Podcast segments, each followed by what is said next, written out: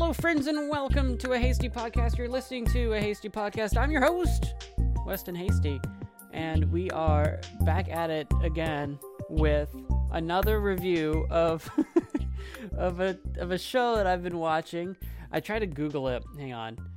Uh, I try to Google it because I want to like be able to remember the names of characters because this is I, I think I've talked about this on the podcast before, but I've got this problem where when I'm watching a show, I know the characters' names, I know who everyone's referring to, I know who everybody is.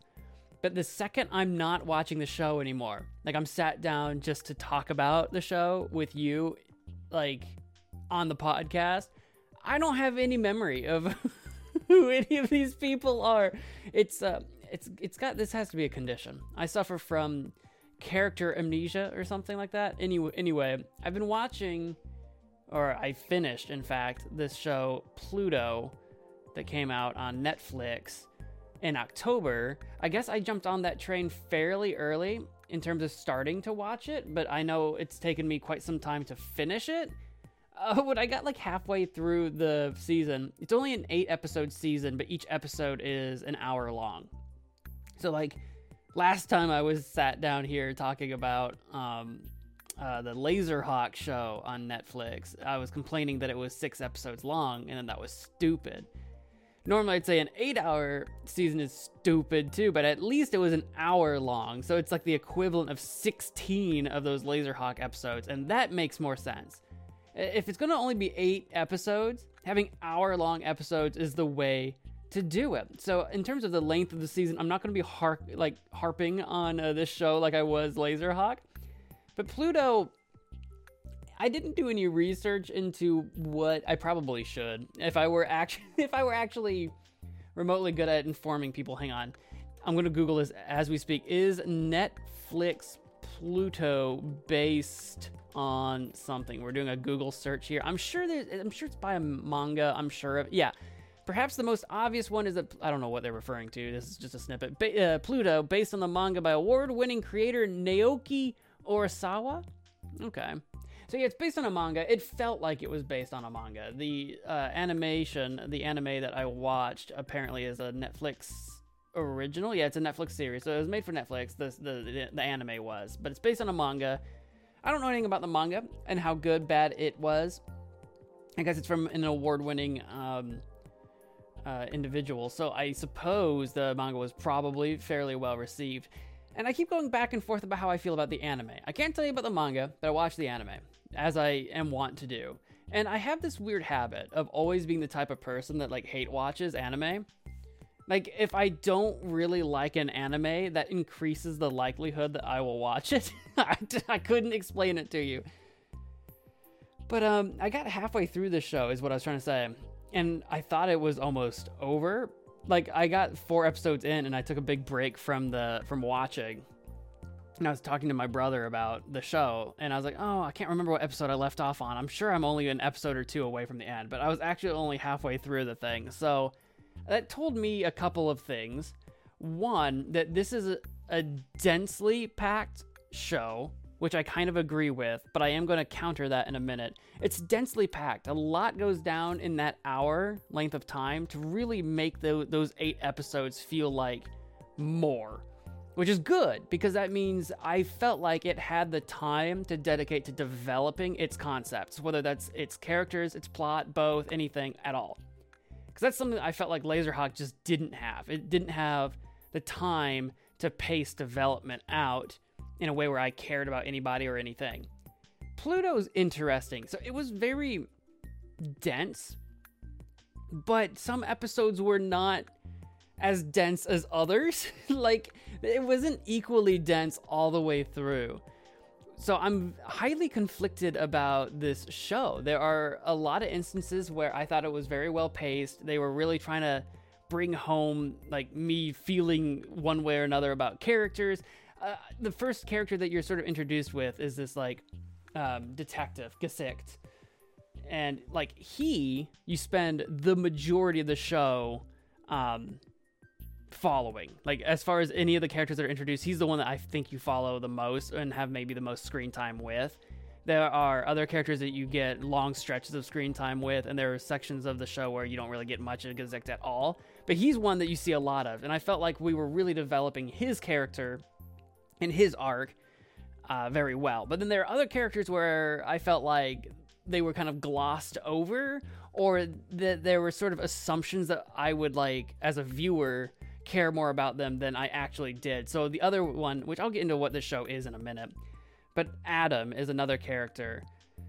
And he's like this kid. He's he's just this boy and I think this this show this show really has a thing for like using kids symbolically as like I'm gonna have to piece together my thoughts here symbolically as like a like a sign of um, of really just good.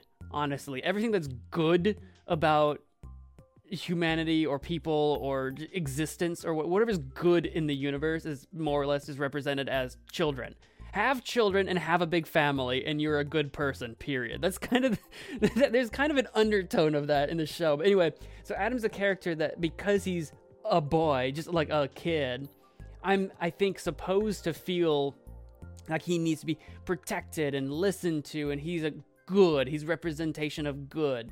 But as a, a cynical individual as i am and someone who doesn't really care all that much for kids look i'm not like you know all kids need to be beaten or anything like that. Like i'm not like crazy but like as someone who doesn't really when i see a kid on screen i don't immediately have that paternal instinct to be like oh must protect. I'm just like okay kid character sure what next?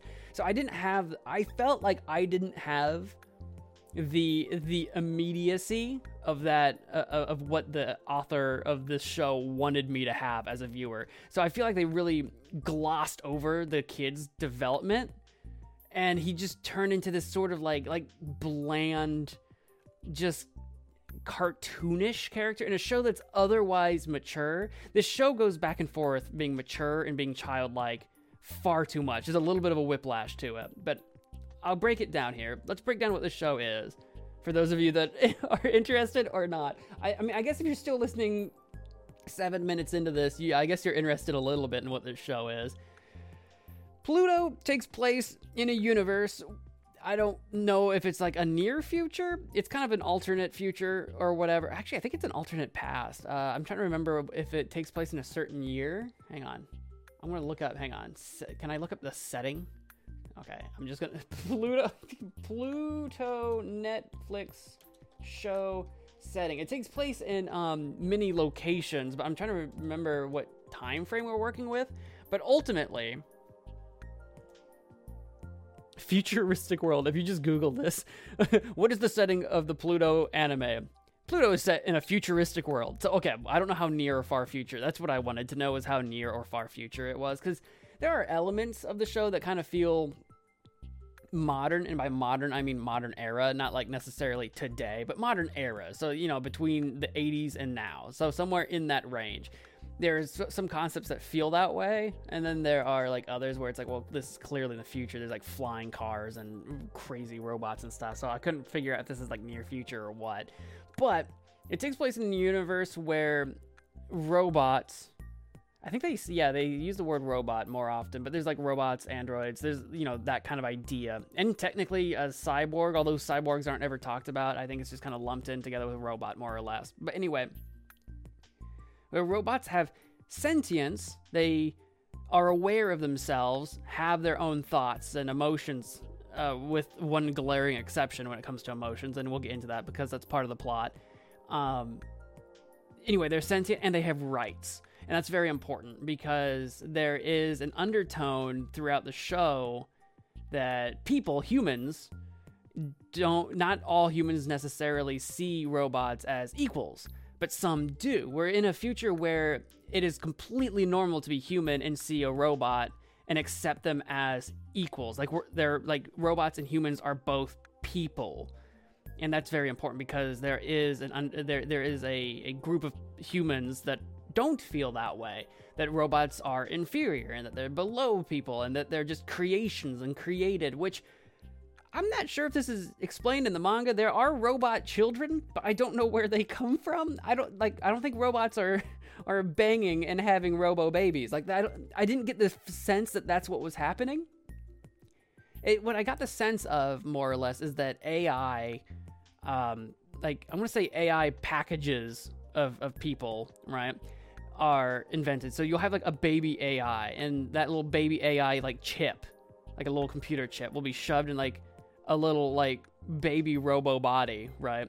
And while that AI is like learning to exist, like learning about itself, the world, to move around, and doing all of that, it exists in this sort of like robo child body or whatever. And then as the the AI itself um, gets older and wiser and smarter and blah blah blah, I guess somehow, some way, the that chip is removed and just increasingly put in in like more adult-ish bodies. I don't remember ever seeing Robo Teens, is what I'm trying to say. I don't know how a robot like evolves in this universe. That is not explained in the anime at all. But there are Robo children because that's a plot point. Children is very prevalent in the show, and it was annoying for me initially. So the show introduces introduces itself on this premise. It's the very beginning. There was there was a massive robot war that the robots didn't actually initiate, but it, like it was fought by robots, right? So this like king of Persia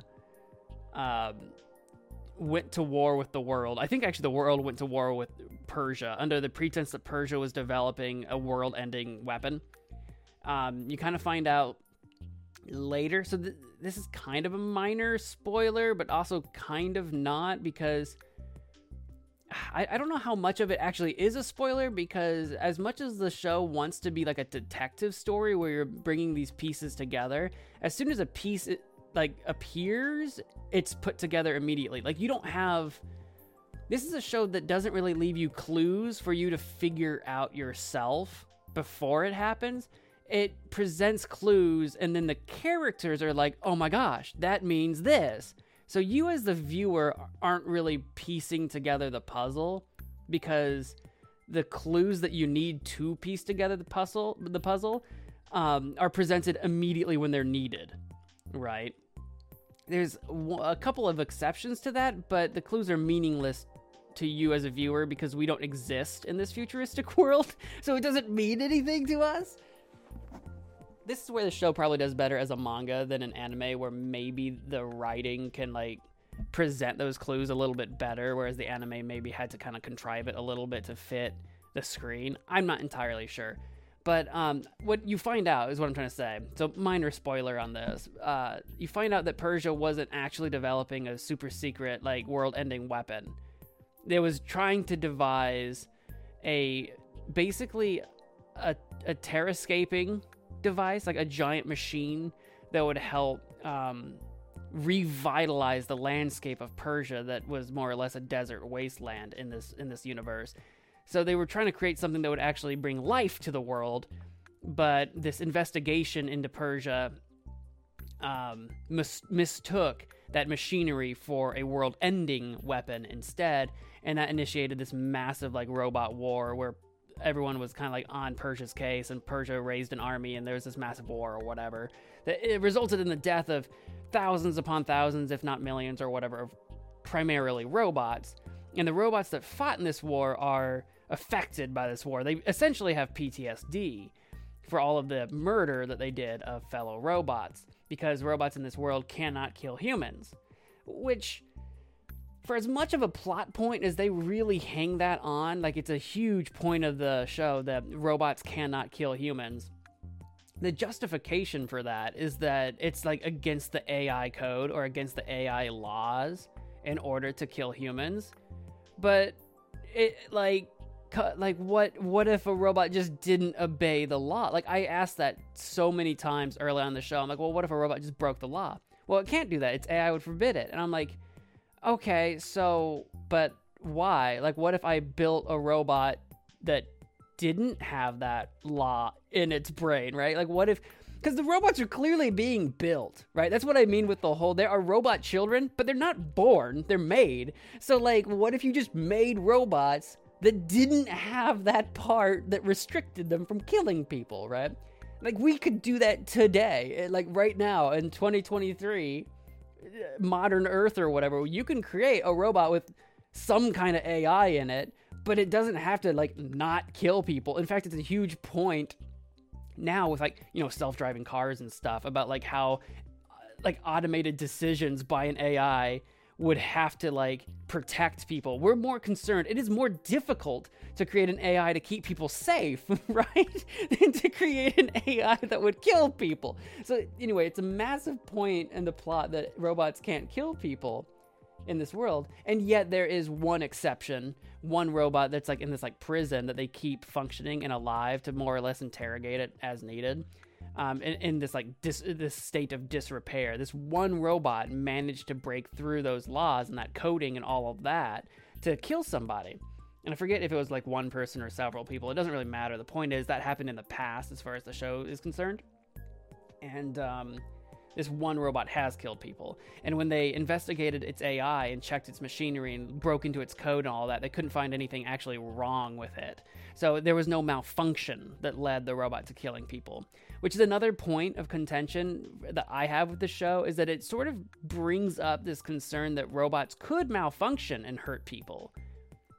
So I'm a little perplexed why they do say that but then it doesn't ever come up that when they are investigating whether or not there's another rogue AI killing people, because that's the premise of the show is that actually all these murders are happening. They're trying to find out who's doing it, and it can't it can't be a person because they're leaving no human DNA or traces behind. So it, that means it's a robot, but it can't be a robot because the robots can't kill people.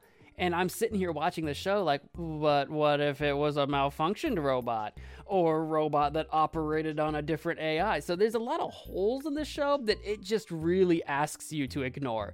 The show, like, it's suspension of disbelief, right? The show really wants you to ignore that there are so many ways to get around this whole robots can't kill people thing.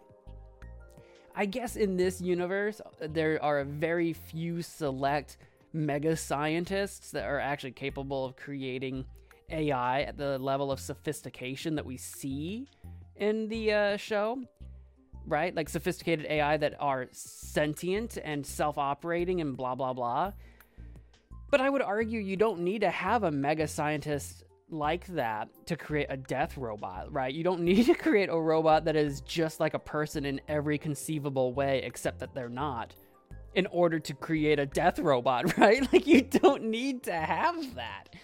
You don't need to have that to create a toaster with a gun, right? You know what? It doesn't need to act like a human if I'm just trying to make a toaster with a gun. But anyway, so the whole premise of the show is that these um, really powerful and really well known robots are being murdered and also the human investigators that were originally a part of the investigation into Persia that led to the war. Those investigators are being killed. Those investigators and um, these other powerful robots that fought in the war are being killed off. And the question is who by and why?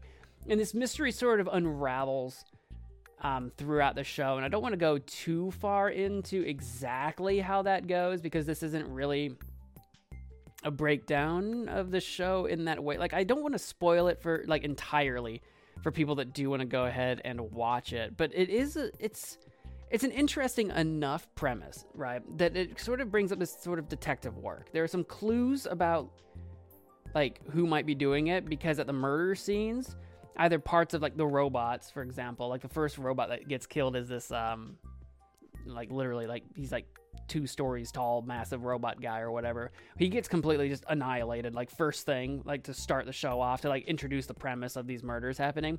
So that's not a spoiler at all. But um, his body is more or less torn to pieces, and in his place are these massive, like this like uh, statue of horns placed where he he should be. So this idea of horns, right? That's the clue. And this other investigator that's killed in like an office or his apartment or something like that, horns are left behind. So this idea of horns, what's what's going on with the horns? That's the clue. And Gesicht is a detective. He's a robot. He's a robot detective, and he's actually one of those top AI that is probably going to be a target because you find out there's like seven or so. I think it's seven.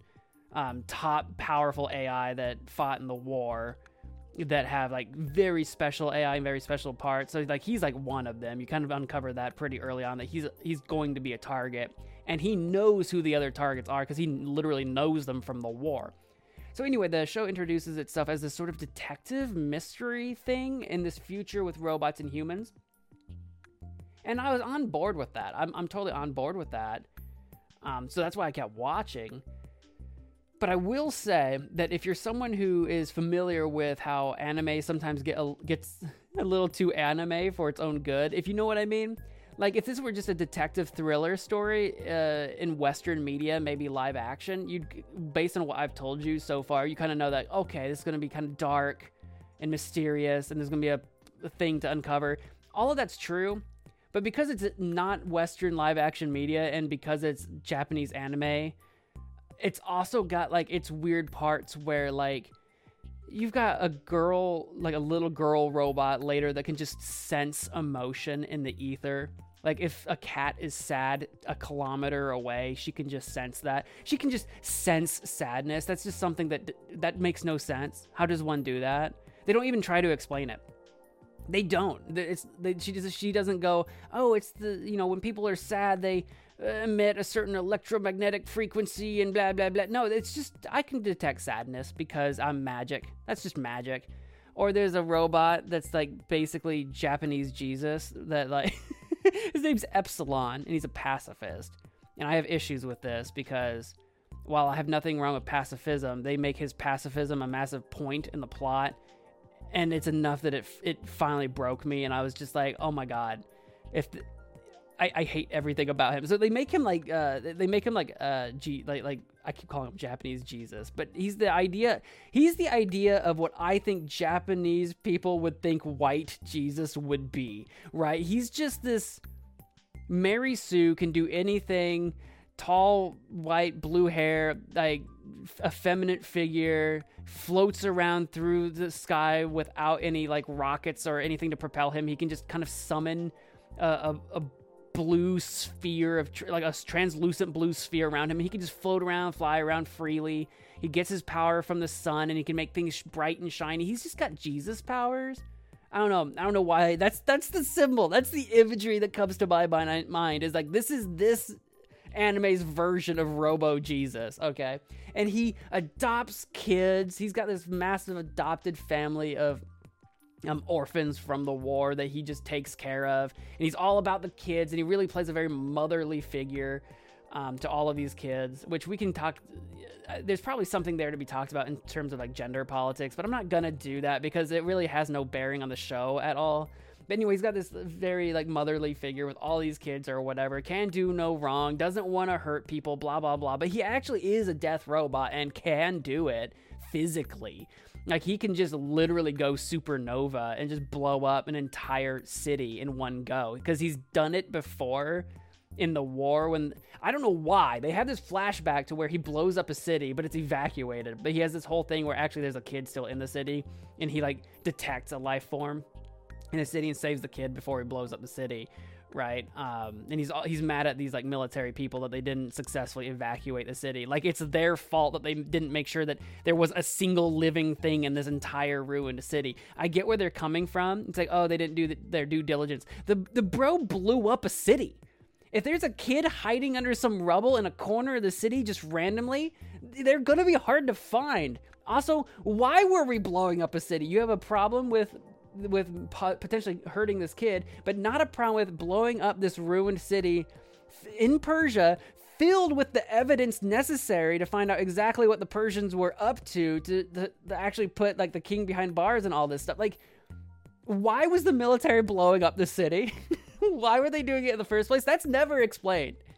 All I know is that the result of that is, in fact, Epsilon, Robo Jesus, probably buried a lot of evidence willingly. That's all I'm gonna say. He talks such a big game about not wanting to be a part of the war effort, not wanting to hurt people, and then probably blew up all this like insane evidence that would have brought a bunch of stuff to light way sooner. So anyway, I have a problem with Epsilon. Okay. I don't even remember what the point was I was getting to, but it's very magic. He's very magical, whereas other things in the show like use rockets and lasers and like very science sci- sci-fi stuff. But he just feels like an anomaly. Right. So there's parts of that. There's inconsistencies in the show. There's stuff where like it gets a little too childish, a little bit too much like I'm watching Dragon Ball Z and not a, not and not a detective like thriller of some kind. And it irks me. it's not always like that. There's like a whole episode, or maybe it was half an episode. It felt like a whole episode um, um, because these episodes sometimes are really dense where they focus on one of those powerful robots, North Number Two, and his it's just him and this like uh, aged um, uh, symphony director guy for movies. He, he makes like orchestral music tracks or whatever for, for, movies or whatever. And he's retired. He doesn't make any more music basically. He just sells licenses to the old stuff he's ever done and he's just rich off of that. But he's unfulfilled. He's also blind. But he's unfulfilled and he's trying to create personally in his own home this this uh piece. He's trying to create this piece on on the piano that ha- he, he's been like dreaming about something to, to, sort of bring him back to his home something that he's been trying to create basically his whole life but can't quite put his finger on and because he's so rich and because he's blind and you know aged and all this stuff he's got like a rotating list of butlers i guess that take care of him and north number two this ex top military robot i guess is a part of the butler program because he's he's sent over to this uh, composer's mansion and North number two, all he wants to do is learn to play the piano, become a musician, learn art. He wants to like uh, put behind him his militant and uh, vicious and violent past, and move forward with his life as a musician, someone into art and life. And that's a there's a really deep episode there that actually brought me uh, vibes of like uh, Violet Evergarden. Was that her name? Violet Violet Ever something or other. That anime that uh, came out. I think it was Violet Evergarden. I got vibes of that, like a very just slice of life, d- down to earth, just story. One of the characters happens to be an advanced AI robot, yes, but like they felt like characters.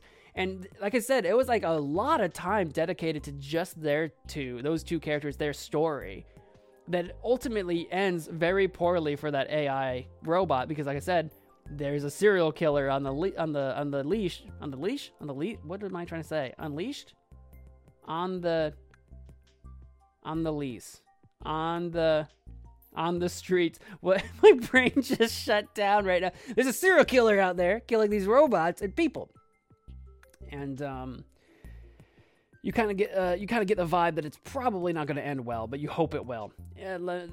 minor spoiler: it doesn't end when, uh, end well. Um, but it's this really well written story. It's very somber. It's slower. It's really well paced. More mature audience in mind, right? And then you've got other ones where it's like that little girl running out to go save some random tigers in the street that escaped a circus or something, and the tigers are sad, so she has to save them. So you have like really mature stories, and you have like stuff that just feels really childish, where this talk about emotions and stuff is very surface level and doesn't really get very deep. Because emotion starts to play a massive part of the story because while robots are sentient and can feel emotions, um, they're not programmed to feel hate more or less. They can't hate things, so you know they're limited. And sadness seems to be they seem to be restricted in the level of sadness they're allowed to feel according to their programming. Uh, there's actually a point where one of the characters um, knows that they're sad. They can figure that they, they can figure that much out, but they don't really know how to show it. So more or less, the best way to process that sadness is imitating what they know that humans do when they're sad. You know, cry and scream and all this stuff, right? Uh, it, it's an imitation. They feel the emotion, but because they're robots, they don't necessarily always know like how emotion is supposed to be processed. So like you can tell that robots, despite being sentient and at least having a surface level understanding of many emotions, often have difficulty expressing them in some way, and that's that becomes a massive uh, plot point later on in the show. But it does just feel very surface level a lot of the time, where it just feels like, yeah, sadness is bad. you know what I mean? Like, sadness isn't fun, sadness isn't good. And while you have this, um, if you are a robot, like if you yourself as a viewer are a robot watching this show, then yeah, maybe you can learn what sadness is for the first time in your life. But as a developed human being, myself, who's an adult, who's experienced many different kinds of sadness on very many different levels, then I feel like we only get the surface level of what it means to be sad, to be angry, heck, to be uh, happy or, jo- or, or to seek joy. Uh, we get only very surface level, and it felt felt very, like I said, almost Dragon Ball Z, right? Like it felt very like teenager which I know a lot of Japanese anime are made for a teenage audience in mind. But that's why it just felt so weird that you had these this juxtaposition of trying to create a more mature crime thriller juxtaposed with this like teenager learns what emotion is for the first time kind of situation.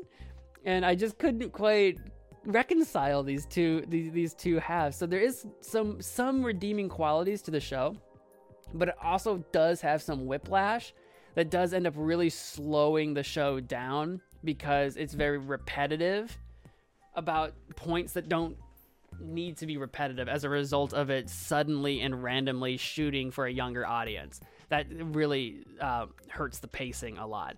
There's some redeeming qualities to the show. The twist at the end is there's a few twists at the end. There's a few twists at the end that are simultaneously interesting, but also like you could see some are interesting, some you could see from miles away. Like, uh, oh, of course it's gonna end this way. Oh, of course it will, and I won't spoil the ending, but like the the the actual like penultimate ending, like the very very very ending. It's like okay, well, of course it's gonna end this way because the show doesn't have the guts to do anything actually like anything either controversial or shocking or anything. It ends in the most like, oh, yeah, of course it would end that way because like, you know, that's it's an anime and, you know, uh, they can't tell if they're shooting for teenagers or adults, so like we, we want to have this ending go in a way that teenagers can understand or something. It, I don't know. It didn't have the guts to do bad things. It, it, it just ends in a very boring way, in my opinion but because it's an anime, they kind of pretend it's like it's highly emotional and they try to really pull at your heartstrings with all these different characters that you've met along the way. Problem is, half of them I didn't care about because half of them didn't get the development they, that they needed. Like the first android, right? The first robot that died, the first AI, right at the beginning of the show. He gets brought up, of course, in the slew of all the, you know, murders. But of course, we don't really care about him. The characters in the show care about him, but we as a viewer don't, because we never really got to develop that. So half the characters I didn't even care about, so that doesn't really do much for me. The other half of the characters I got to know and did care about, but I didn't feel like they were being done any real justice uh, by the end of it, which is just unfortunate because by the end of it, I do really feel like all the all the deaths that happened throughout the show more or less were for nothing right? Like nothing really is accomplished. Like the uh, divide between humanity and robots isn't really reconciled in any way. Like there, nothing will come of that other than the loss of all these brilliant individuals and AI. Nothing is resolved. It's it was just kind of like everything was falling apart, and now it's not falling apart, but damage has been done. So they should have focused more on that instead of pretending like they have a happy ending. They kind of pretend that like, there's a happy ending. There's a there's like a post credit sort of twist, like oh maybe there'll be a sequel to this, or maybe there'll be more. Like oh, troubles are brewing. But like they really should have gone into and really dived into all of everything that they did the heroes, the villains, everything a part of it was all for nothing, and ultimately everyone has hurt because of it people and robots are dead. There's there is no coming back from that. And ultimately, yeah, the world's saved, but like it wasn't it was nothing changed, right? It wasn't in danger to begin with, and now that the the bad thing has happened, it's not in danger now, but there is no reconciliation between people and robots. There's no one closer there. So it's a weird show that I feel like they should have dived more in on that that divide they try to do that with uh, uh, there's like this terrorist organization that wants to see all the AI like dead basically. So they sowed the seeds of that discontent between people and robots, but they really needed to dive more into that division and how it affects everyday life instead of the show just kind of painting that organization out as just the evil McEvil guys, like just the literally like as literally evil as like a Hitler character or something like that, right? Like just the quintessence view of pure evil. Instead of doing that, we should have actually seen how in a day to day life, why people would be driven to such division. What would drive a group of people to be so anti robot, other than just literally hatred for its own sake? You get a little bit of it, but just a little bit, and it's very surface level. I wish that they went more in that. It would have been more mature. It would have had a harder discussion. It would have actually made some of the emotions that they try to experience, especially with like hatred, um, that would have made that more impactful and meaningful. But instead, it's very surface level, and it's like, oh, one side's good guys, one side's bad guys. Wipe my hands clean of this. So anyway, that's uh my synopsis. Is that the word? I use the word synopsis sometimes. When's the last time I actually looked up the definition of synopsis? Sometimes I've discovered this in my life where I use words and have been using them for a long time in one way or another, but I don't always remember what it actually means. Synopsis, a brief summary or generate, general survey of something. Excuse me. Drinking my coffee, I'm getting kind of burpsy. Um, yep, that's my synopsis. Yep, that's that's the word I want to use. That's my synopsis of Netflix's Pluto which came out in October, and because it took me so long to get through, has completely derailed me of keeping up with other shows that everyone else is actually talking about. I'm sitting here talking about Pluto, everyone else is talking about Scott Pilgrim and Blue Eye Samurai and all this other stuff. So maybe we'll have some episodes on that when I get around to watching those uh, when no one else is actually talking about them anymore, because I'm never relevant. I'm never I'm, I'm never on top of things. But that's going to be my synopsis of Pluto. And that's going to be my episode today. Thank you for listening to a hasty podcast. Hope you enjoyed it. If you did, do all of the social stuff. And until next time, bye.